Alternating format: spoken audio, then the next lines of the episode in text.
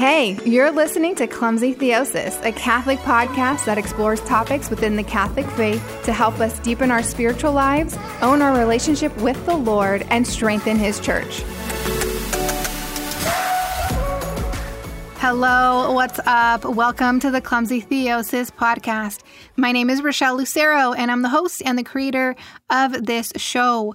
Welcome if you're new, and welcome back if you're not. If you have not listened to last week's episode, I highly recommend that you go and do that now because this is part two of that episode. Originally, I recorded it as one episode that ended up being 40 minutes long, which I think is unacceptable for a podcast, especially when it's just one person talking at you. Okay, I don't want to listen to that. I don't think you want to listen to that either. So I've cut it in half. Last week, we talked about the Bible, and salvation history. This week, we're going to be talking about Adam and being a child of God and how he shows us what it looks like when you are actually living out your role, your roles as a child of God. This episode is going to be more into the nitty gritty of Adam, the first mediator in salvation history, as well as me making it personal for myself to give you some real application and how this has benefited me in my life, and particularly most recently, which is really interesting because I learned about salvation history many years ago, and to this day, it is still relevant. It is still helping me to grow in my relationship with the Lord, to be a child of God, and to belong to the Father. So, if you're ready for this, then keep listening. If you haven't listened to the previous episode, I suggest listening to it before this one. If you can't, then listen to it after. All right, here it goes. So today, for instance, we're starting with the first mediator, which is Adam, and I'm going to presume presume presume that most everybody knows the story of Adam and Eve. And with that, I will just say that on the sixth day of creation, God created man. He, you know, he created Adam and he created Eve, and they lived in the Garden of Eden. And they were able to eat of the fruit of the Garden of Eden to their heart's content, except for one tree. And this brings me to the point that there were two trees that are singled out and named in the Garden of Eden that we know about. One is the tree of life, which we can eat from whenever we want, right? And it brings about life, like everlasting life. The second tree is the tree of the knowledge of good and evil. And we are never, ever supposed to eat of this. I say we, but you know, I mean Adam and Eve. But, anyways, you know what I'm saying. Um, now, when they ate of the tree of the knowledge of good and evil, sin entered into their hearts and into the world. And then, because of that, they were inevitably cast out of Eden. And when they were cast out of Eden, that meant they were never able to eat of the tree of life ever again. Some people will look at this and think, well, that's really harsh. You know, God doesn't want them to have everlasting life. But God was doing them a mercy right? People will see this and think he's he's punishing them, but he's not. He's doing them a mercy, like I said, because he wants to keep them from being stuck forever in that state of sinfulness, right? Because if they were to eat of the tree of life after eating from the tree of knowledge of good and evil, then they would be stuck forever in that state of sinfulness. And he is doing them a mercy by keeping them from that fate. You're going to see instances like this as we go through salvation history. God's going to do things, and you might think, well, that's harsh. God is, you know, he's being a little, uh, you know, a little too rigid, a little too much. Um, but you're going to see that, in fact, he is doing something very merciful for humanity. When we read the story of creation and of Adam and Eve, a lot of times we focus on their action of eating the fruit and getting cast out, right? And original sin entering the world. That's very important for our theology. That's very important for us to understand. But there's also something here that we kind of gloss over, which is very important for us with regard to salvation history, with regard to us being children of God. Okay, so while Adam and Eve were in the garden, Adam was given a few tasks, right? And all of these tasks are markers of being a child of God. And we need to know what these are because we are called to be children of God, right? So we need to know what these markers are so that we can live them out in our lives. Basically, Adam was given three tasks that are the tasks of a priest, a king, and a prophet. Okay, so here's here's what they are. He was told to till and to keep the garden. He was given dominion over the earth, and he was given the job of naming the animals. Now, with regard to tilling and keeping, in Scripture, we we see these words, um, and they're synonymous with serving and guarding. And serving and guarding, we see in Scripture also. But specifically in Numbers chapter 3, it tells us kind of explicitly that this is the role of someone who is a priest. And a priest offers sacrifice. We are all called as children of God to be priests. Not necessarily the vocation of being a priest, right? But we are all called to this role, to act this out in our life, to offer sacrifice to God. And that sacrifice is ourselves. And this goes along with my favorite scripture, which is Romans chapter 12, verses 1 and 2, which it says to offer your body as a living sacrifice, holy and pleasing and perfect to God. Now, maybe you don't believe that you are holy and pleasing and perfect to God, and that is okay, as long as you give yourself to God as a gift. It could be a damaged secondhand gift that you're giving someone, specifically God, or a gift that is wrapped horribly and with like the worst wrapping job ever. But as long as it's given from the heart as a gift to God, that's all that He wants. Now, when it comes to having dominion over the earth, this means that Adam was to rule over the earth, and this is the role of a king. Us, we are called to be kings or queens, if you must have the feminine version of that. Um, we are called to be kings, not necessarily over the earth, but over ourselves, over sin, and over Satan. These are, we've given we've been given the power and the authority to rule in these areas, right? Over ourselves, over sin, and over Satan because we are children of God. When Adam was asked to name the animals, this was a divine privilege that God gave to him. If you've ever heard, um, you know, the phrase, you break it, you bought it. Okay, well, I say if you make it, you name it. Okay, and that's how I always remember what this is. If you make something, you get to name it, right? Because that is something of you. God giving Adam this uh, privilege to name the animals was giving him the authority to speak on his behalf. God gave Adam the authority to speak on his behalf as a prophet, right? That's what prophets do. They speak on God's behalf. We are able to speak on God's behalf and to explain his word and his truth. Okay? So we are called to be prophets as well, just like we're called to be kings and priests. Another thing that we typically overlook because it's so obvious is that Adam was also married, which means he was a bridegroom. He's actually referred to as the universal bridegroom, if you didn't know that. Um, but he was called to a very intimate relationship with Eve, the most intimate relationship. And that's why in scripture we see so often relationship and intimacy described with marital language.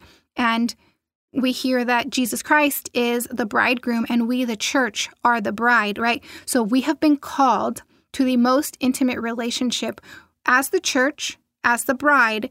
We've been called to a relationship with Jesus, the bridegroom. Okay, now for me, when God so lovingly, and He was, He was very loving, um, when He convicted me that I forgot who I belonged to, basically, I forgot that I was a child of God. I was not living as a priest, a prophet, or a king over the last six months. And did it just come like all out of, you know, nowhere and all of a sudden I was like child of God and then I wasn't? No. and not to say that I wasn't a child of God. I just was not living. I wasn't living as a child of God. And it was it was a very slippery slope because like I had mentioned earlier on, when things start to get tough for me, I tend to put my head down and I tend to work. You know, I tend to work to fix things. And the last six months of 2020, there were a lot of big things that were out of my control.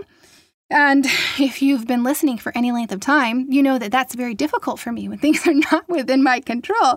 Um, but I have learned very well, I thought, how to surrender to God. But I think that 2020, the last six months, and I'm not blaming it on the year, it just all happened to fall in the last six months of 2020 it was just kind of like being out to sea and just having wave after wave after wave and not being able to catch my breath. Um, and it ended up just me being on a slippery slope of self reliance. Um, just to recap for you, this is the part where I play my little sad song and my fiddle. In August, my mom had a routine surgery that didn't, uh, there was a little snafu, and she ended up in ICU. And it was really scary because, you know, you don't want anyone to end up in ICU or in the hospital in general. But especially during COVID times when you're not allowed in the hospital, you're not allowed to visit, um, it's really difficult to get staff on the phone because they are so overwhelmed and whatnot. Um, but my mom recovered and she was fine. But that was that was really scary. If you remember, we had the social unrest, which it became really disturbing for me what happened because of it. Um, I started to bleed social media followers, which okay, I'm just just hear me out for a second, okay? Don't roll your eyes quite yet. Um, I, I wasn't offended that people decided not to follow me. You know that happens, but I felt like I had created a very personal community on these on my social media channels, and you know I've talked with people, I've gotten to know people. I feel like I've developed you know friendships with people, and I, I just I, I was really proud of this community of people. But then when I saw that people just started fleeing because I wasn't saying things that they wanted me to say, or I was saying things that they didn't want me to say. You know, either way, it became very apparent to me that they're they were just acting the way that the culture acts, you know, and the culture is very steeped right now in what we refer to as the cancel culture. You know, if you don't like what someone says, you cancel them. You don't want, you know, you don't want to hear anything from them. They just need to go away and not exist anymore. I was, I think, very personal in these places, and I felt that it was a safe place for me to be personal. I started to feel that it wasn't safe after that. You know, I just started to question everything. So, if you've noticed, I really don't post anything anymore because I don't really know how I want to go forward. And then Gary's grandmother passed in October. Now, it wasn't a surprise, like her her health was failing, but that doesn't make loss any better. You know, it doesn't make it any easier. Loss is a loss and you know that was it was sad. And it was it was draining. And you know being there for my husband and for his family it's it takes it takes something out of you. It takes a piece of your heart you know? Then in october my brother and his fiance got covid. They are better now. Praise the lord. But one of them actually ended up hospitalized in icu because it was just it got so bad. Um, the other one was asymptomatic. So it just goes to show you that this virus is you know, unpredictable. You have no idea what's going to happen. And again, it's scary knowing that someone is going to go into ICU and they might not come out again. Um, yeah. So that was October. November, my it was my birthday month. Two days after my birthday, my dad passed. Now, you know how I feel about people passing. Like I, I believe I believe in in heaven. I believe in God's mercy. I believe in spending eternity with heaven, you know. But just to know, like, have it be unexpected, and just to know that I'll never get to to see my dad and touch my dad in the same way again. It's it's hard. Um, and I did let you guys know about that when that happened. But yeah, since then it's been difficult, like trying to grieve and not having closure because I have planned and canceled his funeral twice because of COVID. It's like, come on, I just want to get this done to get some closure so I can continue with my process of grieving. But God's will, I will try again and see what happens. Um, yeah, so all through all that time, like like my family was kind of like falling apart here and there, you know, but I still had clumsy theosis to like focus on. You know, I wasn't doing social media, but I was doing other things and I was making videos and um, interacting with my patrons and all that. And that was like, I was making strides and I was really excited, just some, something positive to get my mind off of certain things. But then um, clumsy theosis took an unexpected turn at the very end of the year. And I get it. You know, it's a hard time for people financially the holidays, you know, are just kind of strap you anyways. But then with COVID and, you know, people being out of work and whatnot, um, I lost a handful of followers just out of nowhere. And it was really, really unexpected. And I felt bad, you know, because I'm thinking I need I need donations so that I can keep clumsy theosis going. And then at the same time, I'm like, but these people, you know, they're struggling and they're going through some things, and it's a really difficult place to be. Like I felt really torn. But with regard to donations, this is just like a side note because of that. And because I've like talked to some of my patrons who've who've had to stop donating, you know, it's been difficult for them. And I presume it's being difficult for most people at this time. So I've adjusted my donation options so that you can still give monthly through Patreon, you know, and when you do that, you get resources and merchandise in exchange for your monthly donations. But I've brought back the one time donation. You can give me a gift if you feel like you want to give, but you know, you just can't commit to monthly donations. I totally get that. So if you wanted to do that, you would go to clumsytheosis.net and then click the word donate in the menu, or you would go clumsytheosis.net slash donate. Takes you to the same place, right? And gives you all of those options when you get there. All right, so back to being a child of God and these three markers and how all of these, you know, this slew of things that affected me in the last portion of the year. Um, yeah, so I took my Christmas break mid December, which was great because I thought, you know, I did this last year and it was really enriching spiritually, blah, blah, blah. Um, and I thought it was going to be like that this year, but uh, not so much because, I mean, in the end, it worked out for my benefit. But because I had nothing to pour myself into or to distract myself with, you know, all of those walls of my delusions, you know, that I had everything under control, all of those walls had started to crumble. And yeah, the Lord was very succinct and He just told me that I forgot who I belonged to. And it was so true. I was belonging to myself and not to Him. I wasn't living as a child of God. You know, I realized I didn't have peace and I was stressed and I was overstretched you know, and I wasn't truly praying. I wasn't truly giving my heart during those times of prayer to Him. And, you know, like I said, little by little, the more things started to go wrong or the more I started to feel overwhelmed over the last, you know, months of last year, the more I started to retreat into my self reliance. You know, I didn't humble myself before the Lord and rely on His strength. You know, I. I wasn't sacrificing myself like a priest. Um, I also I noticed I was sinning more. I was less patient. I was getting angry and I just wasn't caring about things. I mean, I was grieving, yes, but I let that be an excuse for my lack of self discipline and for my sin. You know, I wasn't exercising my role as as a queen or as a king, you know what I mean? When it came to being a prophet, yes, I did maintain that to an extent. I was speaking about God's truth, you know, especially with clumsy theosis, but I was lacking something. I was lacking my witness, you know, my my true lived experience of God and his truth in what I was talking about. And you know me, that's typically what I like to do. I like to make it very relatable. That's how I roll. You know, God is real, God is alive, He is in my life, and this is how, right? I'm going to teach you something you know, about the faith.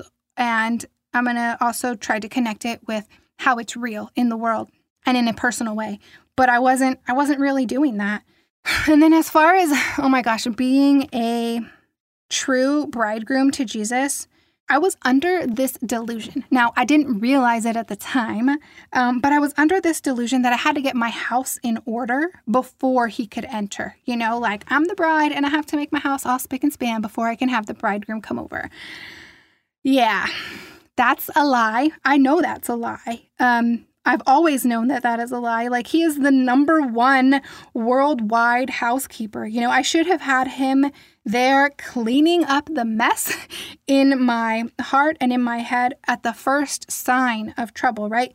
But, like I said, there's a slippery slope of self imposed self reliance, right? I told myself I needed to get things together, right? And that is where I, everything started to go wrong and i know this right i know i know that all of this is true right but in that in that moment when things are going wrong i just i fell back into that self-reliance and i, I thought that i had healed this lie before right because like i said this is like my biggest my biggest spiritual flaw um and i thought i had healed it a long time ago but it's back again. And you know what? That is okay because that's the nature of the spiritual life. Like we heal and we grow to our current capacity, right? And then at some point, we're going to plateau.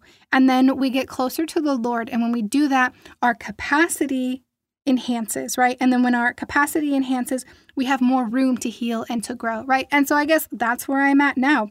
Which is, it's a good thing to have more capacity to grow and to heal. Now, sometimes when that happens, you are addressing the same type of truths, right? And you're just growing deeper in them.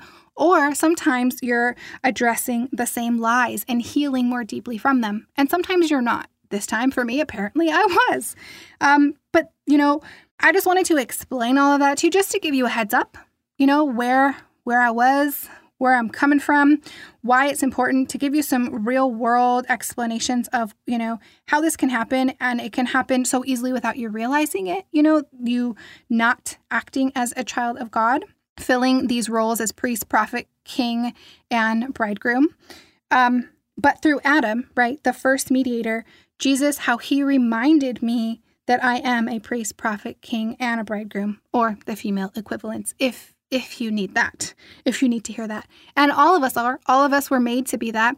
And all of us are called to get back to that if we've lost it, right? And in fact, the story of the Bible, the story of salvation history, is all about getting back to being children of God, getting back to our first home, right? The first home of the children of God, which was the first sanctuary, the Garden of Eden. In, in the Garden of Eden is the tree of life. Like we're all called to get back to the tree of life so that we can live forever with the Father, the Son, and the Holy Spirit right? And let's not forget that that forever, right? And when I say forever, if you've ever seen The Sandlot and you know that scene where he says forever and it's like forever, it's all long and drawn out. That is what I think of every time I say forever. Um, especially when it comes to eternity with God, right? That is it. That forever, that starts today, right? So every day we're called to be children of God and to get back to being children of God.